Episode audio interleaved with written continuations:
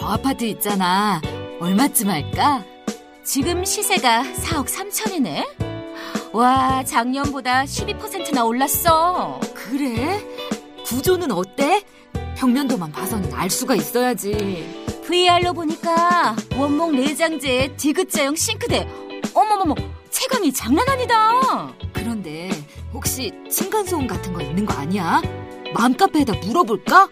직접 살아본 사람들 리뷰 보니까 층간소음 걱정도 없다네. 아니 근데 자기는 그걸 어떻게 다 알아? 언제 조사했대? 비밀. 그러지 말고 좀 알려줘. 직방에서 아파트 정보 쉽게 다 볼 수 있는데 아직 몰랐어? 직방?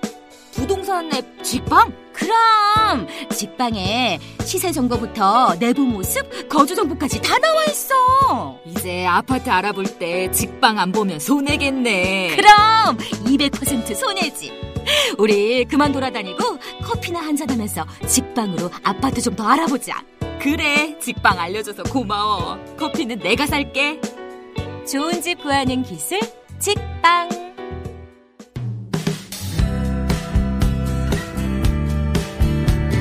부동산의 모든 것, 부동산 클라우드. 가슴 뛰는 강연, 그 열정과 함께합니다. 오늘 팟캐스트 시작합니다. 네, 안녕하세요. 안녕하세요. 네, 안녕하세요. 네, 반갑습니다. 오늘 네, 반갑습니다. 많은 분들이 오셔가지고 오늘 그 초미세먼지 굉장히 지금 경보 울리지 않았나요? 네. 저희가 아까서 특별히 지하 3층에다가 공기가 잘 안 통하나요? 통하지 않습니다. 네. 오늘 저희 책 출간 기념해가지고 이렇게 공개 방송을 하게 됐어요. 책 보시니까 어떤가요? 어때요? 다 안 보시고 뭘 좋다고 표지만 보고 저희도 지금 처음 본 거거든요. 저희 지금 왔습니다. 출판사분들 오셨는데 저 인쇄소에서 지금 갖고 오신 거예요. 저희도 지금 다 안 펴봤어요. 저 끝에 계신 두 분이 이제 팀장님이시고 네. 예, 실무자십니다. 오, 감사합니다. 일단 내용은 모르겠는데 표지는 정말 예쁘게 잘 만들었어요. 그다음에 훑어봤는데 안에 삽화도 좋고요. 네네. 일단 구성은 지금 나온 부동산 책 중에서는 최고인 것 같습니다. 네. 네. 그래서 이제 출판사한테 저희가 이제 처음에 만들 때 이거 몇 부 예상하냐고 했더니 10만 부는 거뜬하겠다고 하더라고요. 지금은 이제 10,000부 넘은 부동산 도서가 거의 없어요. 제 책밖에 없거든요. 그러니까 이제 그 다음 유일한 책일 것 같습니다. 선생님 제 책도 넘었다고. 넘었대요. 집계는 그렇습니다. 네. 저희가 오늘 그 2시간 동안 방송을 진행하고요. 1시간은 저희 3MC가 진행을 하고 1시간은 이제 미니 특강 형식으로 방송에는 나가지 않는 이런 이야기들. 혜안선님 준비 갖고 오셨죠? 네, 방송에 안 나가요 이번에. 그리고 또 맨 뒤에는 이제 골목대장님 나오셨고요. 예, 오늘 엄청 찍어주고 가실 것 같고요. 그다음에 네네. 또 지금 시장 되게 어렵잖아요. 부룡님이 명쾌하게 딱 정리해드릴 겁니다. 부룡님 오셨습니다. 네. 그리고 레오님께서 대출이 이번에 많이 바뀌었잖아요. 23일하고 26일 많이 바뀌는 거 대출 전략을 얼마큼 돈을 뽑아낼 수 있는지 그것을 알려준다고 합니다. 뽑아내야 되는 거예요. 뽑아내야 돼요. 그리고 뭐 월천대사님도 오셨고, 그다음에 복부인 김유라님도 오셨고, 이제 이재영. 복부인이 방금 오셨어요. 저기 서 계시네요. 예, 서 계시네요. 요즘은 복분이란 말 하면 싫어해. 네, 김유라. 김유라 씨. 방송인 김유라입니다. 네, 방송인 김유라. 네, 그리고 옆에는 그 엄마의 돈 공부라는 책 아시죠? 네, 이지영 님입니다. 이지영 작가님. 네.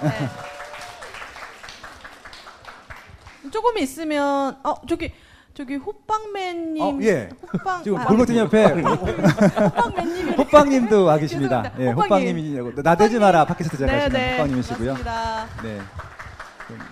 조금 있으면 이제 월천 대사님이 오시고 있습니다. 레오님도 오실 거고요. 예, 그래서 이따 미니 특강도 한번 들어보도록 하겠습니다. 오늘 저희 책 나온 기념으로 모인 자리니까 조금 재밌게 같이 이렇게 하시면 좋을 것 같아요. 그러면 이제 앉아서. 예, 앉아서 할까요? 네. 아무튼 책을 한번 넘겨보시면요. 여기 첫 번째 사진이 있어요. 첫 번째 사진. 해피님이 전날 임장을 심하게 갔다 오신 것 같아요. 저기 서울리님은 애를 그렇게 많이 밤 늦게까지 보신 것 같고. 제가 얼굴이 제일 작게 나와서 이 사진 너무 마음에 들어요. 빠숑님, 빠숑님 누가 찍었어 이거? 처음 봤는데 이 사진 언제 찍은 거야 도대체? 제가 막 남편이 머리 좀 빅보하지 마 그래서 다 이렇게 나와서 다행입니다. 아, 근데 이 사진을 찍어서 저희한테 다 보내줬는데 저도 제가 오늘 블로그에 올렸는데 딱 골랐는데 이 사진이야. 이 사진이에요? 네, 이게 그나마 난 사진이에요? 제일 잘 나온 사진이라고 보시면 됩니다. 근데 나한테 왜 얘기도 안 하고. 네, 제일 잘 나왔더라고 이게. 저희 책 제목이 그래서 어디를 살까요 제목인데 이 제목이 어떻게 나온 걸까요? 이걸 맞추신 분들한테는 선물을 좀 하나 드려야 될 것 같아요. 아 그래요? 네. 지금 이거를 왜 제목이 나왔을까요? 저분 관계자분이신가요? 네, 관계자입니다. 관계자입니다, 사실은. 어떤 분하고 관계가 있는 거죠? 네, 제일 많이 질문을 많이 받았던 것 같아요. 그래서 어디를 살까요? 어디가 빨간색이거든요. 네, 네, 맞아요. 그래서 이게 어디가 빨간색이 아니었으면은 이게 이제 어디에 강조를 두면 어디가 중요한 거고요. 살까요면은 이제 그러니까 살까요에 강조가 되는데. 산다는 의미는 두 가지 의미가 있어요. 그러니까 매수의 의미가 있고 거주의 의미가 있잖아요. 근데 아무튼 뭐 어디든 예, 매수와 거주가 다 의미 있는 책으로 활용하셨으면 좋겠습니다. 네. 그런 의미가 있었네요. 몰랐 처음 들었어요. 그래요. 살까요 하니까 네. 정말 바이의 의미도 있고 그쵸, 맞아요. 리브의 의미도 있고. 그래서 저는 이게 이제 그래서 어디를 살까요라서 저는 이제 거주의 의미를 더 의미를 돌리려고 했었었는데. 아마 이제 매수의 의미가 더 아마 관심이 많으실 것 같아요. 그래서 아마 이 책도 아마 좀 그렇게 활용하시면 좋을 것 같고요. 이게 이제 기본적인 입지에 대한 설명뿐만이 아니라 구체적인 지역에 대한 설명도 다 해놨기 때문에 저희가 방송에서 한 얘기긴 하지만 조금 이제 좀 정제된 내용으로 좀 보실 수 있다고 하면은 아마 이제 적어도 여러분들이 이 책 읽고 다른 데 가셔가지고 좀 다른 사람들한테 좋은 정보를 주실 때도 활용하실 수 있을 것 같아요. 예, 그렇게 좀 잘 정리된 책인 것 같아서. 만들고 나도 굉장히 뿌듯합니다. 근데 저희 방송 들으면서 이거를 메모하고 이런 분들이 사실 굉장히 많았어요. 그 책이 나온다는 걸 미리 알려줬으면은 굳이 그렇게 막 그거를 열심히 안 해도 됐을 텐데 네. 저희도 몰랐잖아요 사실. 네네. 이거를 할 때는 처음에는 그러다가 중간에 빠숑님이 그랬잖아요. 책 목차를 한번 생각하면서 어떤 컨셉을 가지고 하자고 그렇게 얘기를 하셔서 그렇게 컨텐츠가 되게 다양하게 나왔던 것 같아요. 공부를 이제 잘하는 사람이 있고 이제 공부 스타일이 아니라 그냥 생활로 채택하시는 분들이 많은데 이 부동산 쪽은 공부로 하시는 분들보다는 이제 생활 속에 채택하시는 분들이 많은 것 같아요. 그래서 이런 말씀을 왜 드리냐면은 책으로 공부하시는 것보다 이렇게 저희 방송 들으시는 게 훨씬 더 좋으시죠. 예, 이 책은 저희 방송이 무료 방송이니까 무료 방송에 대한 청취료로 좀 생각하시고 이렇게 받아가셨으면 좋을 것 같습니다. 네. 해피님이 최근에 팟캐스트에서 관심을 굉장히 많이 받았어요. 댓글 쪽에서 댓글 주요 내용이 뭐였죠? 해피님을 응원하는 글들이 굉장히 많았습니다. 응원하는 글들 잘하라고. 잘하라고. 네. 거의 댓글들을 안 보시는 분들이 많이 오셨어 오늘. 감사합니다. 댓글 보지 마십시오. 아 근데 최근에 이제 이상우가 나왔잖아요. 네, 이상우 애널리스트 나왔죠. 네. 걔가 다 죽었어. 그러니까 신의 한 수였어. 신의 한 수. 해피님이 깜짝 놀랐습니다. 네. 이상우 애널리스트님 그때는 들을 땐 잘 몰랐는데 저는 좋았어요. 방송할 때 저는 좋았고 다양한 의견이 있다 그런 생각이 들더라고요. 아무튼 상우랑 되게 친한데 어저께 같이 강의도 했었거든요. 네, 근데 이제 아쇼님 저는 그렇게 그런 부정적인 댓글을 많이 보지 않았는데 어떻게 해야 될까요? 그러더라고요. 그래서 이게 인기와 부정 댓글은 비례한다고 잘하고 있는 거라고 제가 칭찬을 해주고 왔습니다. 네. 많은 분들이 이제 그 게스트로도 나와서 다양하게 이제 방송이 되니까 좀 좋더라고요. 네. 네. 그래서 홍춘호 박사님 편도 개인적으로는 되게 의미가 있었던 편이고요. 네. 특히 홍춘호 박사님 편 같은 경우는 10번을 들었다는 분도 제가 최근에 만났어요. 그다음에 이상우 위원 편도 좋았다고 했고요. 근데 그래도 가장 많은 다운로드를 기록한 거는요. 저기 와 계신 김유라 편이었어요. 복부인님. 네, 복부인님. 단기간에 30만 다운로드를 받았거든요. 네. 지금 보면은 35만 하고 30만 해가지고 한 거의 60만이 넘어가는. 네. 저희도 깜짝 놀랐습니다. 하다가. 네. 방송하면서 약간 그런 게 있었어요. 약간 힐링이 되는 약간 내용이 있었어요. 예. 복부인님 편 할 때 보면은. 네. 네. 이따가 직접 방송 뒷얘기도 들었으면 좋겠어요. 저번엔 백혜트집 때 못 오셔가지고. 네. 여기도 보면 사파에 보면은 그 복 무슨 주머니를 쓰고 있어. 네, 복 주머니를 쓰고 있어. 진짜. 몇 페이지에 한번 확인해 보자. 그 몇 페이지예요? 예. 나 너무 그거 웃겨가지고. 뒤에 저거 편이잖아. 저 전문가 편. 로사님께서 해주셨는데. 사파를 그려주신 분이 그 로사님이라고. 네, 로사님. 예, 살까 말까. 살까 말까네. 다독다독 같이 진행하시는 분인데요.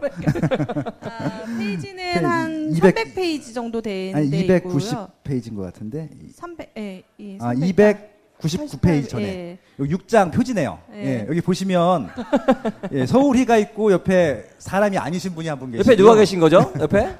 아기곰님. 아기곰님이 계시고. 아, 이분은 예. 아까 저희 잠깐 봤는데 예. 지금도 이제 아기곰 같으세요. 아니 근데 택시 안에서 저희가 오면서 막 얘기를 했잖아요. 그래서 아기곰님 오늘 얼굴 좋아지셔서 막 이러는데 택시 기사님이 이상하게 들었어요. 아 그랬구나. 아 그 기사님이 저를 이상한 눈으로 착 쳐다보길래. 아기곰님 얼굴 좋아지셨어.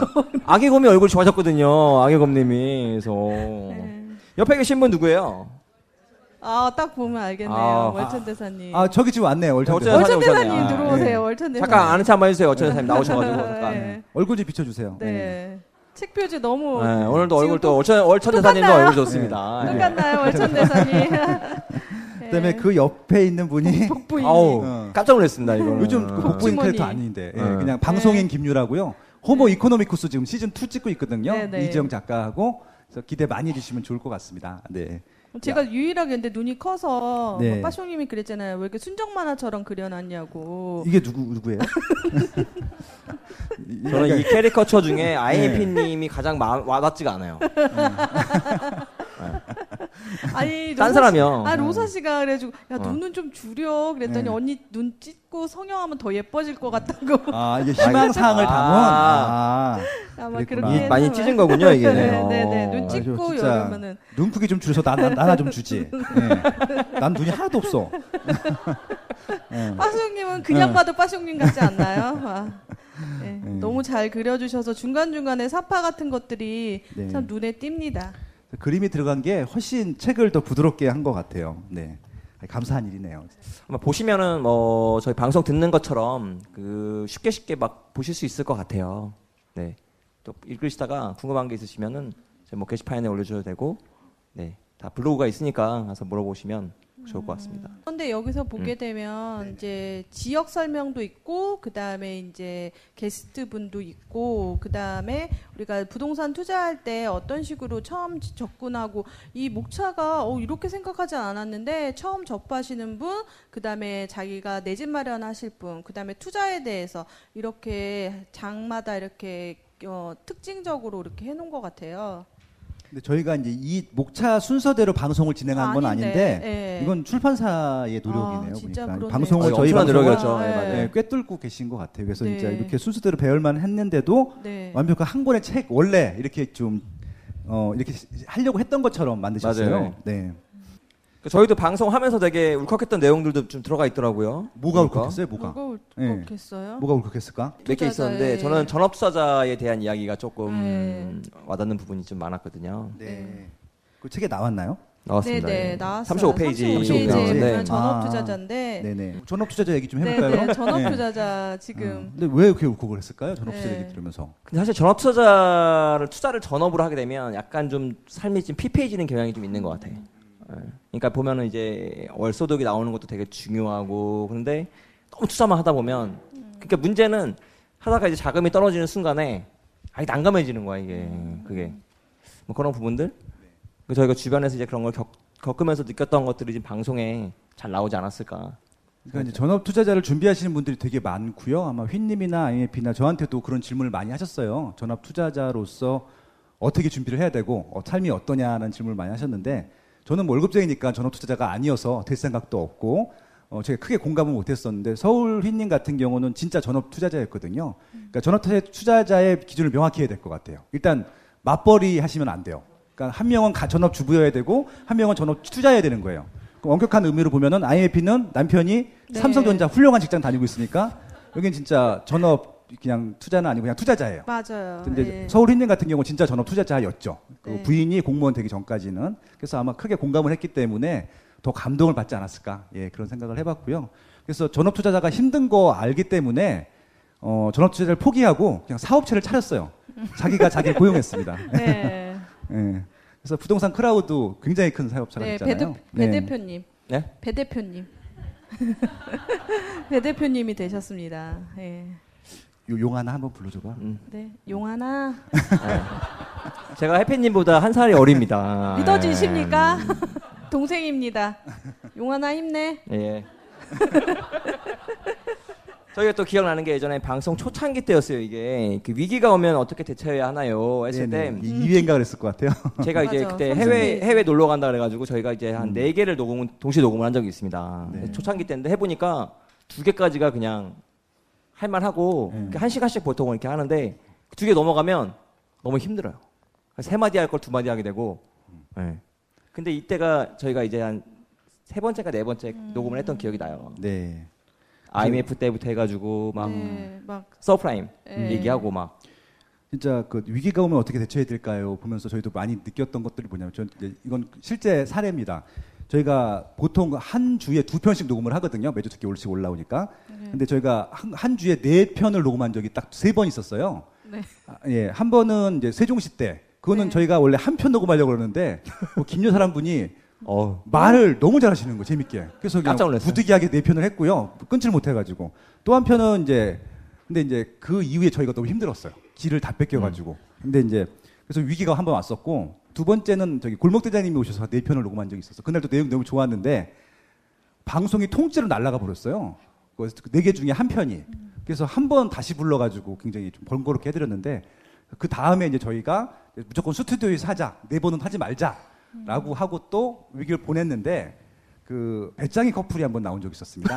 여름이 같다 여름이가. 예, 그때 이제 그 추석 연휴여서 저희 좀 여태 쉬려고 4편을 녹음했는데 그 편을 계기로 해서 다시는 4편 녹음을 안 하기로 했습니다. 일단 청취율이 너무 낮았고요. 저희도 너무 그냥 성의 없이 한 것 같기도 하고 힘들어서 그래서 앞으로는 좀 깔끔하게 네. 2편씩만 딱딱 하기로 했습니다. 그래서 좀 방송의 질을 높이려고 하고 있으니까요. 예, 그렇게 좀 응원을 많이 해주시면 좋을 것 같습니다. 그 스케줄을 모르실 것 같아요. 방송 스케줄을 어떻게 하냐면 일주일에 한 번 만나서 한 2~3시간 녹음을 하는 겁니다. 그래가지고 이제 목요일이나 금요일날 만나서 이제 스튜디오에서 이제 2~3시간 녹음을 하는데 근데 매주 만난다는 게 되게 힘든 일이거든요. 지금 3명 다 바쁘신 분이기 때문에 이렇게 마친다는 게 제일 힘들고 제 잠금 시간이 걸리면 해피님은 맨날 잔금을 치러 다녀요. 뭐 하는 분인지 모르겠어요. 뭐 다시 시간 자꾸 바꾸죠. 왜요? 그러면 잔금 치러 간다는 거예요. 지금 몇 개예요, 도대체? 아니 그건 아니고 네? 성수기 지금 성수기니까 그러고 세입자 또 맞춰야 되니까. 네, 그럼 맨날 잔금 치러 간대 맨날. 이제 세입자 나갈 때 이제 빠숑님이 뭐라고 그냥 가지 말라고 그러는 거예요. 그래서 근데 빠숑님 이게 제 일인데요. 그렇게 말을 했어요. 그 말을 하고 나니까 아 나의 직업이 진짜 이 부동산 투자자구나 라는 생각이 들더라고요. 진짜 디테일하고 꼼꼼하고 세입자의 관계에서도 뭔가 배우려고 해요. 그러니까 저는 지방에 이제 많잖아요. 단 한 번도 간 적이 없어요. 그 세입자 계약할 때 그냥 오라 그래도 절대 안 가고 뭐 가진 핑계를 대서 무조건 안 가거든요. 돈 그냥 더 주고 말지. 근데 아임해피 같은 경우는 그 세입자 교체할 때도 항상 가요. 다 가요, 원래. 네, 가서 나갈 때 이제 그 집 상태를 다 체크를 하고 그 다음에 이제 사진을 찍어 놓고 그 다음에 세입자가 뭐 장판이 찢어지면 10만원에 그러니까 10만원에 아니 방송 용어를 써줘. 합의를 봐, 합의를 보고 나갈 때 이제 돈을 이제 전세금을 이제 그 자리에서 이제 이체를 해주고 그 과정을 계속 했던 과정이기 때문에 제가 그걸 다 해요. 그러면 부동산 소장님이 어디서 실장했었냐고 그 정도로 그냥 아주 그게 습관이 됐던 것 같아요. 이제 돈 잔금 이렇게 하는 것들. 그래가지고 이제 간혹가다 이제 시간을 이제 방송 시간을 딜레이 하긴 했는데 매주 만난다는 거 이거는 놀라운 일인 것 같아요. 네. 그래서 저는 이제 앞으로도 계속 가지 말라고 계속 얘기를 할 거고요. 그러니까 그 중간에 좀 뭐 법무사 분들도 그렇고 중개업사 분들도 조금 팁이 있어야 될 거 아니에요. 그러니까 조금 이제 수급이 좀 더 주고 예. 네, 그냥 어차피 꼼꼼히 좀 봐달라고. 요청을 하셨으면 좋을 것 같습니다. 네, 셀프 등기 안 가려고. 너 위에서 그러는 거야. 근데 셀프 등기 또 해야 되고 막. 그만해요 셀프 등기지. 15만원 절약. 법무사도 먹고 살아야지. 너무 아껴요. 해피님은 어떤 에피소드가 제일 좋았어요? 좀 나온 것 중에서. 예. 저는 그냥 지금 강남구 할 때가 제일 재밌었던 것 같아요. 그러니까, 강남구요? 네, 그러니까 서울 입지 25개구 시작하는데 기역자로 시작돼서 강남구를 처음 하는데 막 얘기할 게 많아가지고 막 얘기를 하다가 이제 점점 이제 구가 이제 이렇게 되고 그 뭐지 빠숑님이 한 말이 있었어요. 금천구할 때였나요? 구로구할 때. 이거 방송 나가면 안된 편하게 하고 정리하면 되니까 신경을 써요. 큰 산을 넘었다고 금천구하고 구로구를 하면 큰 산을 넘었다고 그렇게 얘기를 했던 것 같아요. 강북구 할 때가 좀 그런 부분들이 많았어요. 도문구 할 때도. 도문구도 있었구나. 아니 방송할 때 느껴지지 않으세요? 부천 그 중동할 때는 거기 사시는 분이 방송 듣고도 우울했다고 그렇게 얘기를 하더라고요. 뭐 오신 분들은 이제 공감을 다 하시겠지만 이제 이게 거기 살고 서울 25개구가 다 동일한 경쟁력이 있는 게 아니잖아요. 그러니까 이제 얘기거리가 많은 곳은 아무래도 우리가 관심 가질 부동산들이 많은 거고 얘기거리가 없는 것들은 진짜 제가 뭘 해주고 싶어요, 진짜 개인적으로 막. 그래서 일부러 막 얘기를 느리고 제 아이디어를 놓고 막 그래서 뭐 바닥에 열선을 깔으라든지 뭐 이런 식으로 네네네. 막 채우는 거예요. 그러니까 저는 솔직히 이제 지자체에서 좀 저희 방송 듣고 참고를 했으면 한 마음으로 그렇게 말씀을 드리는 것들인데. 근데 투자하는 입장에서 보면은 억지로 이렇게 아이디어 드리는 데들은 아, 이게 조금 투자성이 떨어지는구나. 이렇게 좀, 예, 캐치를 하실 수 있으면 좋을 것 같고, 그 다음에 좀 얘기거리가 많은 데들은, 이것도 괜찮고 저것도 괜찮아. 그럼 골라 가지시면 되는 것들이잖아요. 근데 좀 재밌는 얘기 해드릴까요? 이렇게 많이 얘기 드리면 오히려 더 헷갈려 하세요. 그러니까 조금 얘기하는 걸 되게 좋아하시더라고요. 하나만 찍어달래요, 자꾸. 그러니까 제가 강의 시간에는 이제 되게 많은 얘기를 드리거든요. 그러면 그 중에 딱 하나만 찍어달라는 거예요. 근데 참 그게 의사결정 장애거든요. 요즘 그것 때문에 저도 굉장히 고민인데, 그런 강의 한번 해보려고 하거든요. 의사결정 장애를 없애는 방법에 대해서. 그게 오히려 더 인기가 많을 것 같아요. 근데 그 강의를 가야 되는지 말아야 되는지 의사결정 하기가 못하면 어떡하죠? 쉽지 않을 것 같아요. 이게. 네. 결정 장애 저도 많이 느끼는데요. 이제 사실 처음 초보자분들은 항상 그랬던 것 같아요. 저도 마찬가지로 정말 되게 재미있는 거는 저도 똑같이 여러분들하고 모델하우스 가고 막 눈앞에서 살 것 같았는데 정작 사지 않고 정말 내 집 마련은 그냥 30분만 고민하고 바로 질렀거든요. 참 그건 거 보면은 근데 그 과정이 이제 겪어야 되는 과정이 아닐까, 그러니까 성장통이 아닐까 그런 생각이 들어요. 며칠 전에 TV 나왔죠? 제가 일부러 네, 나온 거 보고도 엄마. 얘기 안 했는데 또 괜히 또 으쓱하고 또 잘난 척할까봐 엄청은 안 했었는데 TV 나온 거 얘기 좀 해줘요. 네. 몰래 요즘 몰래 나와요. 몰래 부모님의 집을 해드렸어요. 아임해피님이. 네. 그래서 이제 그거 이제 내 집 마련 하우스에 대해서 TV에서 나와서 인터뷰도 하고 그 집도 나왔었거든요. 향동지구죠, 거기가. 아, 엄마 그 진검다리 하우스는 향동지구고 실제 네. 지금 살고 있는 호매실지구인데. 호매실지구. 이제 사실 호매실지구는 투자 가치는 그렇게 많지는 않지만 이제 내 집 그러니까 사는 거 살까요? 여기에 이제 리브라는 의미를 더 담고 있거든요. 그래서 그 부분을 해드렸는데 정말 좋아하시고 거기서 행복하게 지내는 거 보니까 되게 부동산을 했다는 게 되게 뿌듯하다는 느낌, 보람되다는 느낌이 들더라고요. 여러분들도 효자, 효녀 되세요. 맞아. 지금 그 방송에 많이 제가 출연시켜드렸던 언니분 오셨어요, 혹시? 네. 언니 그동안 하우스푸어로 많이 등장했다가 하우스 리치가 되신 분 있죠? 하우스 리치 되신 분이 오셨어요. 저도 궁금하다, 진짜. 네. 아임해피님 어디 계세요? 언니분. 잠깐 일어나 주세요. 박수 한번 주세요. 예. 야, 영광입니다. 저기 연예인이시잖아요. 그렇죠. 최다 출연자인데. 일반인으로서는 가장 많이 언급이 됐어요. 네, 사실 저희 언니가 이 방송도 모르고 책 나올 때도 얘기를 안 했어요. 왜냐하면 언니 팔아. 아우. 언니 팔아가지고 콘텐츠를 너무 많이 만들었어. 그러니까 들어봐요. 맨날 방송에서 하우스포라고 얘기 맨날 들으면 그만 좀 팔라고 그랬을 것 같은데 내일처럼 되게 기뻐하고 지금 현재는 이제 자산이 조금 불지 않았나요, 언니? 표정이 별로 안 좋으신데 근데 지금 공실 하나 해결했어요. 그래서 그럴 거예요 아마. 네. 네. 근데 언니를 그렇게 딱 케어하는 게 사실 쉽지가 않잖아 이게. 설명을 해야 되고 어차피 이걸 또 실수하면 안 되는 거잖아요 이게. 그런데 이제 언니 같은 경우에는 좀 믿어줬던 것도 있는데 이제 부동산이라는 걸로 이제 부동산을 해결하려고 하는 팁을 제가 이제 조언을 했을 때 흔쾌히 해줬고 그리고 저도 최선을 다해서 했던 것 같아요. 근데 되게 저도 부담됐거든요. 그러니까 절대 떨어지지 않는 지역을 해줬으면 좋겠고 삶이 조금 편해졌으면 좋겠다는 마음으로 그렇게 했는데 결과적으로는 잘 돼서 그러지만 안 됐으면 의절했겠죠. 못 보겠죠.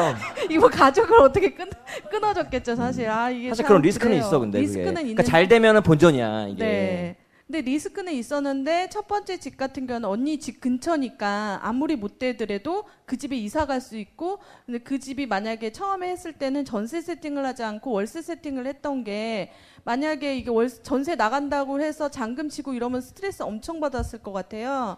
그래서 조금 그런 면에서 세입자 들고 날 때 스트레스라든지 안 하고, 근데 제가 봤을 때 저희 언니도 같은 부동산 DNA를 갖고 있는 것 같아요. 되게 잘해요. 제가 봤을 때. 말 한마디 하면 잘 알아들어요. 근데 언니분 외모가 해피님보다는 훨씬 더 예 좀 네 맞아요. 맞죠? 맞는데요. 네. 목소리 되게 똑같아요. 한번 뭐 마이크 한번 줘봐봐요. 정말 똑같나요? 목소리 진짜 똑같아요. 아, 자, 귀를 예. 눈을 감고 들어보세요. 아임해피 언니분 한번 목소리 한번 들어보겠습니다. 안녕하세요. 아임해피 언니 정연주입니다. 네, 똑같이 해볼게요. 안녕. 네, 저거 한번 부탁드려봐. 똑똑한 부동산 투자 한번. 똑똑한 부동산 투자 이거 한번 해보세요. 똑똑한 부동산 투자. 좀 다르다. 부동산 투자. 혹시 방송을 조금 더 해보셔야 될 것 같아요. 네. 발음은 해피님이 훨씬 좋네요. 네. 저희 언니는 저보다 다 잘해요. 네. 반찬도 잘하고요. 아. 청소도 잘하고 그래서 그렇죠. 엄마 집 가면 저는 누워있고. 언니분 방송분이 너무 많이 나왔어요. 언니가 최다 출연이니까 그러니까. 이제는. 아. 그렇습니다. 네. 네. 그리고 저 언니분 다음으로 출연이 많이 하신 분이 해안선님이시잖아요. 예. 게스트로는 최초 출연자면서 최다 출연자. 왜 이렇게 네. 많이 출연하나 모르겠어요. 쟤는. 모르겠어요. 기억이 나요. 저가 네. 팟캐스트를 빠숑님이 하자 해가지고 이제 1편을 딱 녹음했는데 해안선한테 갑자기 전화 왔어 다음날. 네. 나가고 너무 재밌다고. 네. 이거 대박 날 것 같다고. 그래서 제가 웃기지 마라. 별로 안 재밌다. 그런데 실제로 이게 많은 분들이 굉장히 많이 그를 응원해 주셔가지고 그러니까 아, 저는 초기에 그 청취율 많이 올리는 데는 해안선 방송이 굉장히 큰 역할을 했어요. 아, 그래서 기억이 많이 납니다. 네, 해안선님 방송분 그 네. 저수지 얘기부터 해가지고 네. 아직도 미스테리예요 그게. 네. 근데 또 재밌는 건 뭐냐면요. 이 책에 보면은 이제 고수들과 한 걸음 더 들어갑니다가 있는데 네. 아기곰님, 월천대사님, 골목대장님, 부룡님, 복부인편까지 있는데 해안선권 왜 없어? 앞에 있어요. 앞에 있어요. 93페이지에 있어요. 93페이지. 큰일 날 뻔했네. 93페이지. 93페이지. 네, 93페이지에 있구나. 분양권의 절대 강자 해가지고 앞쪽 뺐구나. 네, 앞으로 나왔어요. 분양권은 네. 실거주로 접근하세요. 그다음에 부동산님. 아 부동산님도 있고. 네, 네, 그러네. 네. 분양권은 실거주로 접근하면 정답인가요? 네, 그래서 2부에서 그 분양 마음을 뺏긴 네 군데의 분양 단지를 콕 찍어준다고 하니까 저 많이 갖고 오지 말라 그랬어요. 4개만 갖고 와라. 네. 너무 많대. 의사결정 장애 때문에 네. 너무 많이 들이면 안 돼. 또 근데 오늘 알았다는데요? 오늘 알려주죠. 그 정도면 충분하지 그걸. 아니 오전에 비싼 유료 강의를 하고 왔는데 거기서 엑기스만 4개 또 쉬었어요. 아, 네, 감사합니다. 결국에 그거잖아 결국에. 네. 네.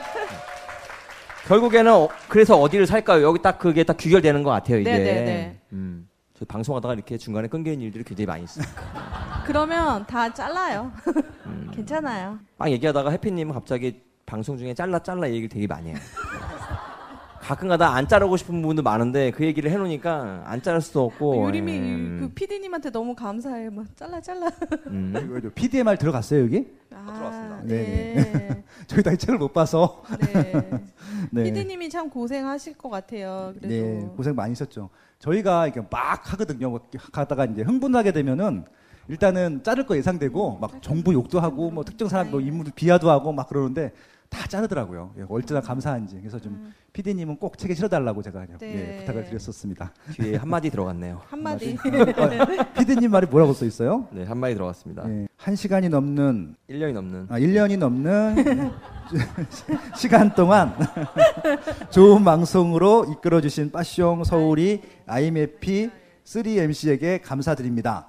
함께 좋은 방송을 만들 수 있어서 영광이었습니다. 그리고 방송이 책으로 출간될 수 있는 건 청취자분들의 전폭적인 관심과 사랑, 응원 덕분입니다. 앞으로도 부동산 클라우드는 더욱 많은 분들에게 즐거움과 알찬 지식을 제공할 수 있도록 노력하겠습니다. 부클은 진정 사랑입니다. 오, 피디님 얼굴 한 번만 보여주세요. 피디님 우리 유림이 되게 예쁘게 생겼어요. 네, 어디 갔어요? 미인 얼굴 한번 보여주세요. 네, 박 PD님 어디 갔어요? 박 PD님 네. 잠깐만 얼굴 좀 보여주세요. 네, 박수 한번 주세요. 네. 감사합니다. 그렇게 많이 써줬는데 한마디가 들어갔어 그냥. 그, 네. 요즘 제가 오늘도 이제 블로그에다가 취업 관련 그런 이제 아픔들에 대한 칼럼을 쓰고 왔는데 취업 문제 되게 심각하잖아요. 그러니까 좀 많은 기업체 분들이 뭐 이렇게 지역, 특정 지역을 좋아하고 특정 학교들을 막 좋아하는데 우리 서울흔님은 진짜 열린 취업을 하고 있습니다. 얼굴만 봅니다. 네. 이력서 안 보고요. 학벌도 안 봅니다. 딱 오직 얼굴만 딱 보고 뽑습니다. 굉장히 열린 취업을 하고 있습니다. 네. 욕을 많이 먹고 있습니다. 그래서 20대 위주로만 선발하고 있습니다. 예. 오늘 보니까 예, 별로 저희하고는 별로 어기를 하실 분이 안 계신 것 같아요. 예. 괜찮습니다. 예. 좋은 대학 나와서 뭐예요? 예. 그렇죠? 예. 정말 열심히 이제 해주시고 계셔가지고 지금 부동산 클라우드 편집하는 것도 너무 잘 나오고. 해피님이 그렇게 괴롭힌다고 저한테 얘기를 하더라고요. 아니야, 절대 아니에요, 절대 아니에요. 예, 예, 아닙니다. 그렇게 강한 부정을 하고. 이게 뭐지? 이게 잘못 말했을 때가 있을 때는 조금 편집에 요청을 하는데 그래도 자연스럽게 지나가는 것 같아요. 그러니까 이제 그 휘님도 그렇고 해피님도 그렇고 이제 그 부정 댓글 그 악플을 받으면 상처를 되게 많이 받았어요. 초기에 진짜 그랬었습니다. 그래서 그렇게 한번 세게 두세 번 받으면요 말을 잘 안 열어요. 아마 그 느끼셨을 겁니다. 최근에 아임해피님이 조금 굉장히 주저 많이 했었거든요. 그래서 지금 해피님이 안 나왔다고 하신 분도 있어. 네. 그래서 이제 더 조심스러운 거예요. 그래서 막 편집할 때 조금만 더 이게 혹시 또 악플을 달 만한 또 내용이면은. 좀 편집해달라 그렇게 요청을 많이 하는데 아, 그냥 가야 돼. 네, 알아요. 네, 그래야 5만 되고 6만 되는 거야. 그래서 2만도 안 되나 봐요. 근데 방송 중에 보면은 빠숑님의 그 19금 이야기들이 많이 나옵니다. 네. 네. 난 그, 자르란 얘기 안 했는데 다 자르대. 아, 그래요? 자르지 말걸 그랬어. 최근에 영등포구 할 때 그 방송 나갔나요? 아직 안 나왔어요. 안 나왔구나. 아, 예, 예. 아니, 제가 저 중학교 3학년 때 영등포 여기서 딱 내렸는데 아무 생각 없이 신세계 뒷골목 여기 지나가는데 거기서 이제 포장마차에 서갖고 떡볶이를 사 먹고 있었거든요. 근데 갑자기 내 홀띠를 딱 잡더니 질질 끌고 가는 거예요. 그래서 거기 이제 사창가가 있잖아요. 그래서 막 그 얘기를 했던 거였었거든요. 근데 여자분이신데 저도 남자잖아요. 근데 아무 힘을 발휘를 못해요. 뒤에서 잡히니까 허리띠를. 저 돈 없어요 막 그랬더니 학생이 왜 돈이 없어? 학생이 돈이 왜 없냐는 거예요. 학생이니까 돈이 없죠 뭐. 예, 뭐 그런 얘기, 추억이 있어갖고 저 영등포 역만 가면 되게 두려워요. 한동안 트라우마가 있어갖고 영등포역에서 안 가고 항상 뭐 신도림역이나 구리역 그 어디야 그 신길역 내려갖고 버스 타고 가고 막 그랬어요. 겁이 나가지고 한동안. 예. 그런데 그 나이트는 가셨다면서요? 나이트는 그 영등포 거기는 영등포 역 쪽이고요. 나이트는 이쪽에 영등포 시장 쪽이에요. 조금 달라요. 그래서 거기에 이제. A, B, C, D, 1, 2, 3 그다음에 카네기라는 나이트가 있었는데 카네기가 중요합니다. 카네기. 네, 지금 웃는 분은 나이가 나옵니다. 지금 이게 고등학생들이 갈 수 있는 몇 개 안 되는 나이트 중에 하나여가지고. 네. 고등학생. 아니 물론 불법이죠. 불법인데 네. 그 당시에 받아줬다는 얘기죠. 그쪽에서. 네. 중간중간에 너무 재미있게 하셔가지고 즐겁게 방송하는 것 같아요. 방송할 때 보면 힘들지를 않아요. 그리고 집에 가서 뻗으니까 남편이 왜 이렇게 가식 방송하냐고 그렇게 얘기도 합니다. 방송을 셋이 하면 좋은 게 딱 하다가 한 명씩 얘기를 하니까 편하게 둘이 하면은 이제 서로 주거니 받거니 해야 되는데 셋이 하니까 그건 좋은 것 같아. 네, 그렇죠. 그리고 뭐 게스트분 오시면 더 좋죠. 이제는 좋죠. 네. 표정이 안 좋아 근데 왜? 아니에요. 지금도 계속 자기가 한 얘기 중에서 안티 댓글 달릴까 뭘까 좀 생각하고 있는 거예요. 아니에요. 너무 신경 쓰나요? 모신경으로. 참 저희가 오늘 그 참 뜻깊은 날인 것 같아요. 이렇게 많은 분들 오셔서 기분이 굉장히 좋습니다. 네. 이 책이 이렇게 나온 게 이게 정말 이렇게 가능할까 했는데 이게 나온 거 보니까 참 좋고 책이 좀 잘 나온 것 같아요. 그래서 저희 처음에 방송 취지가 이제 조금 많은 분들에게 쉽게 좀 부동산 지식을 좀 전달해보자 재밌게. 근데 그런 어떤 의도가 책에는 잘 반영된 것 같아서 뭐 저는 뭐 굉장히 좋습니다. 마음에 듭니다. 네. 그리고 중간중간 재미없던 편들은 또 다 뺐어요. 예, 잘 뺐어. 오히려 잘 된 것 같아요. 잘 뺐어. 예, 배짱이 덮고 잘 뺐잖아. 예, 그거 진짜. 또 그거 하고 진짜 나 주변 사람들 또 어찌나 욕을 먹었던지 진짜. 그렇습니다. 그러니까 좀 다각화할 필요는 있는데 타겟층이 딱 정해져 있잖아요. 그렇죠. 명확해요. 30, 40대 부동산에 관심 있는 분들이 가장 많이 들어요. 그렇죠. 네, 출퇴근, 특히 출근 시간. 네. 저희가 이제 보통 1시에 업로드를 합니다. 그래가지고 새벽 1시. 네. 예. 그래서 어떤 분이 얼마 전에 댓글에다가 새벽 1시에 좀 올리지 말라고. 왜? 알림 푸시가 온다는 거야. 그러니까 또 댓글에다가 무슨 말이야 이게? 아 그게 푸시가 오는 게 있어요. 그러니까 아, 어떤 분이 댓글에다가 예. 그럼 푸시를 꺼 그랬어요. 또 이분이 또 댓글에다가 예. 자기가 이 업로드되는 거를 그날 까먹을까봐 해놨다는 거예요. 또 아, 그러니까 되게 자기들끼리 요즘에는 막 그 싸우고 예. 있습니다 이게. 대박 한 시에 그래서 업로드가 되는 이유가 아 그분 전화번호를 좀 저희가 알아가지고요. 네. 저기 PD님한테 좀 카톡을 주시라고 하세요 그날 업로드되는 날. 아 그렇게 할까요? 예, 그 업로드를 끄시라고 한 다음에 저희가 알람을 드리는 걸로. 아침 한 9시쯤에 예, 그렇게 하면 어떨까 싶습니다. 근데 저도 1인 방송을 하고 있어서 아는데요. 이렇게 정확한 시간에 이렇게 정확하게 방송을 올린다는 거는 되게 좋은 방송인 거예요, 사실은. 쉽지 않죠? 예, 쉽지 않아요. 진짜 쉽지 않은데 다른 방송들은 뭐 라디오라든지 공중파는 그렇게 쉽게 하지만 다른 팟캐스트들도 대부분 고정 시간에 이렇게 처음부터 끝까지 한 번도 빠진 적이 없어요. 그래서 그렇게 따지면은 저희 3MC가 일주일에 한 번은 꼭 만난다는 얘기거든요. 그래서 그렇게 진행했던 게 좀 진짜 괜찮은 방송이지 않을까 그런 생각이 들어요. 그러니까 이상하다. 우리가 우리 방송을 좋다고 안 한다니까. 몇 번 얘기해. 이상하다. 이상하게. 근데 우리가 잘해서도 있지만 그거보다는 네. 그 시간에 들어주신 분들이 있으시기 때문에 의무감 때문에 하는 경우도 있잖아요. 그러니까 왜냐면은 일단은 한 편을 최소한 20만 분이 다운을 받으세요. 근데 그분들이 저희가 안 올리게 되면은 실망하실 거 아니에요. 그렇죠. 네. 그러니까 저런 것들을 생각한다고 하면은 예, 방송을 정시에 안 올릴 수가 없는 것들이죠. 그렇죠. 저도 그냥 아침에 5시에서 일어나고 싶지 않거든요. 피곤해서. 근데 칼럼을 올려야 되니까 일어나잖아요. 왜냐면 하루에 2만 명이 보시니까. 아우. 예. 그렇죠. 예, 의무감이에요. 박수 한번 주세요. 예. 진짜 이거를 하루로 빠짐없이 빠숑님의 글로 시작하시는 분들도 많을 것 같아요. 저 또한 그렇게 하는데 진짜 대단하세요. 어떡해. 저도 제 글로 시작해요. 본인이 쓰는 거 맞으세요? 가끔가다 영혼이 빠져나갈 때가 있어요. 그래서 그냥 손을 쓰고 그러니까 머리는 생각 안 하고 있는데 손만 치고 있을 때도 있어요. 예, 그리고 다 쓴 다음에 내가 뭐라고 썼지 읽어보는 경우도 있어요. 진짜. 갑자기 책 제목을 보니까 생각나는데 그럼 요즘에 네. 빠숑님한테 물어보고 싶어요.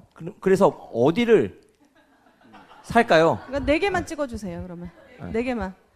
4개 너무 많아. 3개만 하시죠. 3개만. 3개만 하죠. 네, 3개만. 사실 요즘에는 투자자들이 약간 이게 좀 요즘에 이게 뭘 해야 되지? 네네. 막 이래요. 막 저는 요즘 정부하고 되게 친하게 지내려고 노력을 하고 있고요. 그래서 정부 정책을 나오면은 그날 계속 분석을 합니다. 제 생각대로 해서 정리도 많이 하고. 그래서 저는 작년 이제 그 6.19 대책 때 나왔을 때 조정 대상 지역. 굉장히 감동적이었었고요. 일단 조정 대상 지역을 다 정부에서 추천해 주셨잖아요. 그래서 감명 깊게 봤고 특히 이제 서울 25개 구를 특히 투기 과열 지구로 다 묶고 10개 구는 투기 지역으로 묶었습니다. 그래서 너무 감동을 받아서 제가 서울 부동산의 미래를 썼어요. 그거 갖고 그대로 받아다가 예, 너무 감동. 왜냐하면 그 지역은 꼭 봐야 되는 지역이기 때문에. 그래서 저는 그냥 10개 찍어드릴게요. 투기 지역 10개고. 아, 투기 지역 10개를 찍으신 건가요? 네, 네, 네. 투기 지역을 찍으셨습니다. 네. 근데 투기 지역 10개 구가요, 이게 무조건 비싼 지역이 아니에요. 그러니까 노원구도 투기 지역입니다. 그죠? 거기는 지금 1,000만 원대 아파트도 있어요. 그러니까 제가 지금 말씀드린 그 10개 구에는요, 1,000만 원짜리 아파트부터 1억짜리 아파트까지 다 있어요. 예, 종류별로. 취향대로 골라 사시면 됩니다. 이렇게 더 이상 어떻게 찍어드려? 근데 이렇게 찍어드리면은 또 하나만 찍어달라고 하신다. 그럼 하나만 딱 찍으라면 어떤 걸 찍어야 되는 거예요? 아니 찍어드릴게요 그냥 뭐. 저는 올해 올해는 동대문구 굉장히 관심 있게 보고 있어요. 아 동대문구. 예. 투기 지역 아니고요. 투기 과열 지역인데. 그러니까 제가 사창가를 좋아하는 게 아닌데 관심이 있어요. 왜 있냐면은 혐오 시설이기 때문에 관심이 있어요. 그러니까 부동산이라는 것은 미래 가치를 봐야 되는데 미래 가치는 개발하고 건설적인 것들을 만드는 것도 미래 가치가 있지만. 혐오 시설이 없어지는 것들도 미래 가치가 올라간다고 봐야 되는데 지금 영등포도 못한 일을 청량리가 먼저 했습니다. 그죠? 588이 없어지고 거기 지금 롯데캐슬 65층짜리가 4개 동이 들어와요. 그러면은 그 전과 후는 완전히 다른 지역이 되는 것들이거든요. 그래서 일단은 주변이 깨끗해지고 정비되는 것들의 시작이 아마 롯데캐슬 분양부터 시작을 할 거고요. 그와 더불어서 하반기 때 원래 동대문구 청량리에서는 강남가기가 되게 불편했었거든요. 분당선이 연장이 돼요. 그럼 지금 왕십리까지밖에 안 오잖아요. 그럼 이제 청량리역에서 분당선을 타고 강남까지 오는데 20분도 안 걸리잖아요. 그러면 진짜 강남권이 되는 거잖아요. 주목을 안 할 수가 없잖아요. 그렇게 되면 그럼 이제 청량리역에서 전철을 탈 수 있는 지역에 있는 모든 아파트들은 다 해당이 되는 거잖아요. 대표적인 데가 전동 뉴타운 다 될 것 같고 기타 등등 또 재건축 재개발 준비하고 있는 것들도 그렇고요. 뭐 이 정도면 확실한 거잖아요. 네, 그렇죠? 얼마 전에 동대문구 편에서는 이렇게 강하게 얘기를 안 하신 것 같아요. 오늘은 저기 여기니까 얘기하시는 거. 당황스럽네요. 특별방송. 특별방송이니까 그런 거죠. 네, 아니 그 확실한 지역일 것 같아요. 올해는. 다만 이제 정부 규제와 무관하게 여기는 확정된 호재잖아요. 그리고 올해 다 실현이 되는 호재이기 때문에 그렇습니다. 그러니까 먼 호재들 같은 경우는 제가 어떻게 될지 모르니까 말씀을 못 드리는데 이건 올해 다 실현이 되는 호재들이기 때문에 뭐 관심 가져도 될 것 같아요. 제 생각이 그렇습니다. 동대문구 편은 또 다시 한번 또 들어보는 것도 좋을 것 같아요. 네. 새로운 그때도 다 말씀을 드렸는데 기억을 못 하시는 거지. 예. 기억 못 하나 봐요. 저도 잘 기억이 안 나는데. 그러면 이렇게 또 듣다 보니까 또 더 재밌네요. 네. 뭐 한 개만 더 들어보고 싶어요. 부동산 가격은 떨어질 수 있어도 경매로 산 부동산은 절대 떨어지지 않는다. 300만 원으로 시작한 경매 통장을 3년 만에 30억으로 만든 기적 같은 이야기. 그 비밀은 모든 재테크 중 가장 안전하면서 동시에 수익성은 높은 경매에 있습니다. 돈이 없어도 가능하고 1년에 한 번만 해도 연봉을 번다는 경제경영 재테크 1위, 교보문고, 예스24, 인터파크, 알라딘 등 전국 서점 추천도서, 경매 통장, 김유한 저자의 모든 노하우를 통해 경매로 돈 버는 맛을 알려드립니다.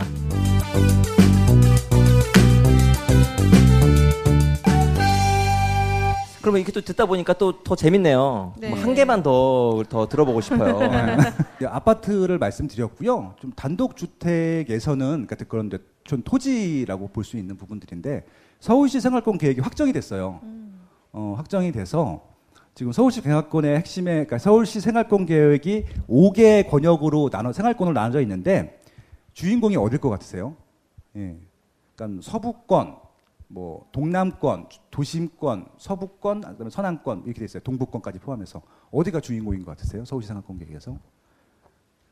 그러니까 결과론적으로 보면은 동남권이 주인공일 수밖에 없어요. 일단은 일자리라든지 좋아지는 게 훨씬 많으니까. 근데 정부나 서울시에서는 주인공을 동부권으로 설정을 해놨어요. 왜냐하면은 가장 많은 계획 개발 계획이 들어와 있거든요. 서울시 생활권 계획이 이제 확정본으로 보면은 딱 6,500페이지고요. 작년에 나왔던 게 8,900페이지 돼요. 제가 다 봤어요. 근데 이제 한 7,000페이지는 다 쓸모 없어요. 그래서 줄인 게 서울 부동산의 미래라는 책이었었거든요. 그 책에 보면은 이런 문구가 나옵니다. 그러니까 이제 동남권하고 동부권의 격차가 크니까 동남권을 좀 활성화시켜 주기 위해서 일자리를 많이 만들어 주겠다고 하는 게 박원순 시장의 취지였어요. 그래서 일자리를 많이 만들려고 하면 업무 지구를 많이 만들었잖아요. 그래서 이제 주거 지역이나 준주거 지역을 상업 지역으로 전환을 해줍니다. 그게 이제 대규모로 들어가는 게 동부권입니다. 그래서 동부권은 솔직히 아파트 아까 청량리 말고는 제가 추천드릴 만한 지역이 별로 없어요. 상계도 조금 밀릴 것 같기도 하고 그래서. 근데 그 준중어 지역이나 주거 지역에서 상업 지역으로 바뀔 만한 지역의 단독 주택들이 있거든요. 그런 것들은 지금 들어가셔도 될 것 같아요. 아니, 바뀌기 전이니까. 예. 어디냐? 역세권 주변 다 해당돼요. 예. 왜냐면 거기밖에 없거든요. 저 안쪽에다가 진짜 뭐 상업적으로 만들어줄 수 있는 건 아니잖아요. 적어도 출퇴근을 해야 되니까 역세권 지역들은 아무래도 많은 지역들이 상업적으로 전환이 될 겁니다. 그러면은 그거 사셔도 될 것 같아요. 네. 동부권은 싸요. 평당 1,000만 원도 안 되는 지역들 꽤 있어요, 아직도. 예. 물론 이제 역세권은 좀 비싸긴 하겠지만 이쪽에 다른 지역보다는 좀 예, 많습니다. 예. 네. 이 정도면 됐지? 예. 좀 강의 들었네요. 동부권에. 지금 적고 있습니다. 다들. 해피님 내일 출발하나요? 전동동으로 내일. 저는 갖고 있어서. 네. 오.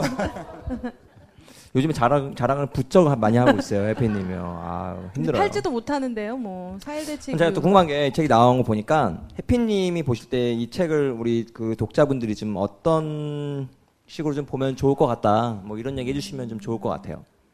먼저 똑똑하게 좀 봤으면 좋겠거든요, 이거를. 먼저 방송을 들었기 듣고. 때문에 이제 아마 책을 잡으면 끝까지 한번. 읽으실 것 같아요. 그 훑어읽기를 먼저 하세요. 훑어읽기. 그리고 나서 자기가 관심 있는 걸로 집중 읽기를 하시면 좋겠어요. 영어로 써줘. 영어로 해줘. 그때 한 것처럼. 영어로 해. 아니 그렇게 하게 되는데 자기가 좋아하는 챕터를 먼저 보게 되지만 지금 방송을 처음부터 끝까지 들었던 분들도 되게 많으세요. 거꾸로 듣는 분도 계세요 또. 아 그러세요. 아, 역주행. 가끔 올라와. 아니 음질이 점점 나빠지냐는 거야. 음질을 해서. 아닌데 거꾸로 듣고 있어. 그거는 거꾸로 듣고 있는 거예요. 그러면 가끔 계세요. 근데 이 목차라든지 이 구성이 너무 잘 돼 있어서 아마 처음부터 끝까지 보시는 게 처음엔 가장 좋고요. 그 다음에 자기가 관심 있는 분야 이렇게 듣고, 방송을 안 들었다면 방송을 듣고 보시는 것도 좋고요. 보고 방송을 듣는 것도 좋고, 뭐 다 좋습니다. 너무 좋다고 하면 안 된다니까, 이거를. 딱 찍어줘야 된다니까. 제가 볼 때는 시간, 이 책을 보면 시간을 굉장히 줄일 수 있을 것 같아요. 사실 방송 자체가 내용이 저희가 좀 농담하는 것도 많고, 추억, 저희가 또 추억팔이를 또 한 15분씩 하잖아요. 네, 추억팔이. 제가 한번 이렇게 모니터링을 해봤는데, 그 방송에 부동산 얘기는 안 듣고, 저희 추억팔이만 들으시는 분들도 있으시대요. 그게 좋아서. 반대 같아. 빠숑이 맨날 방송 전에 이런 얘기를 합니다. 그러면, 저 진짠가? 네.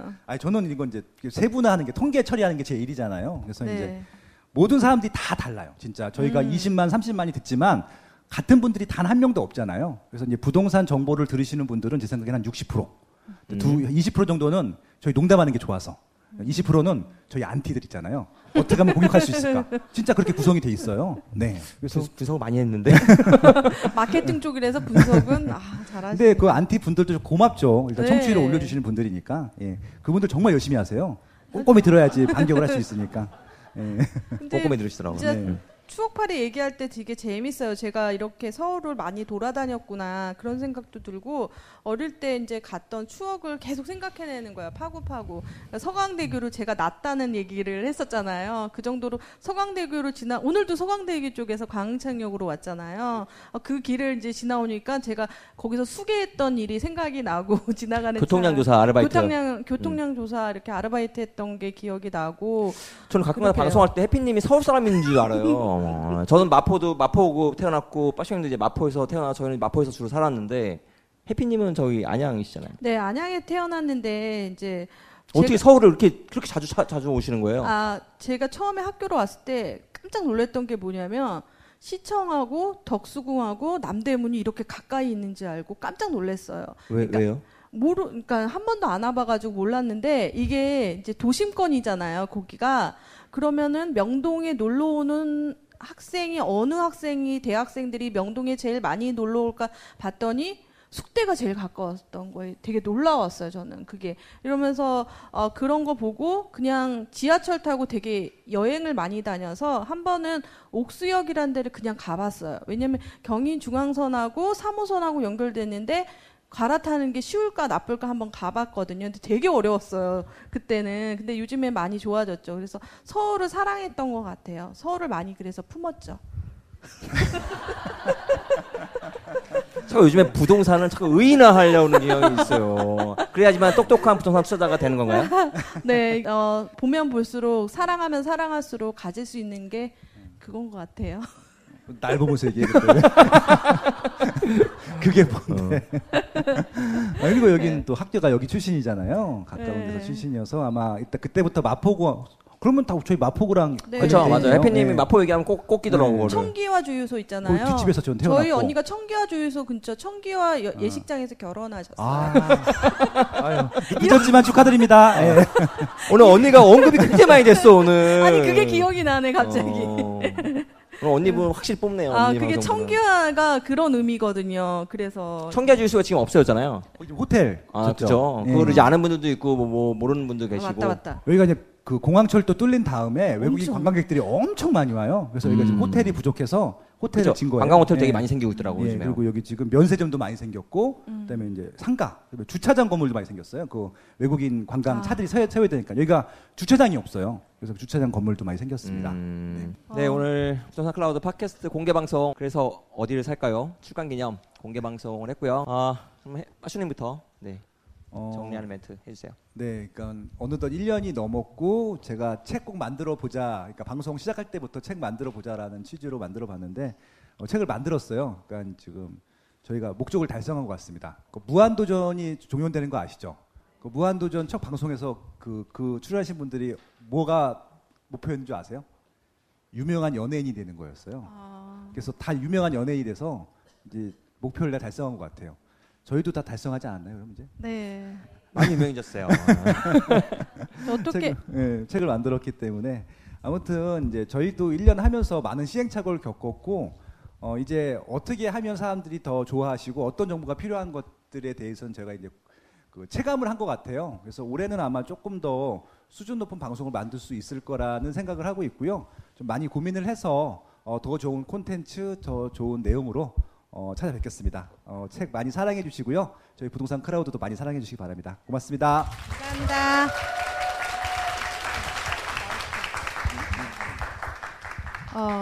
저도 제 인생에 두 번째 책이 이렇게 빨리 나올 줄은 몰랐습니다.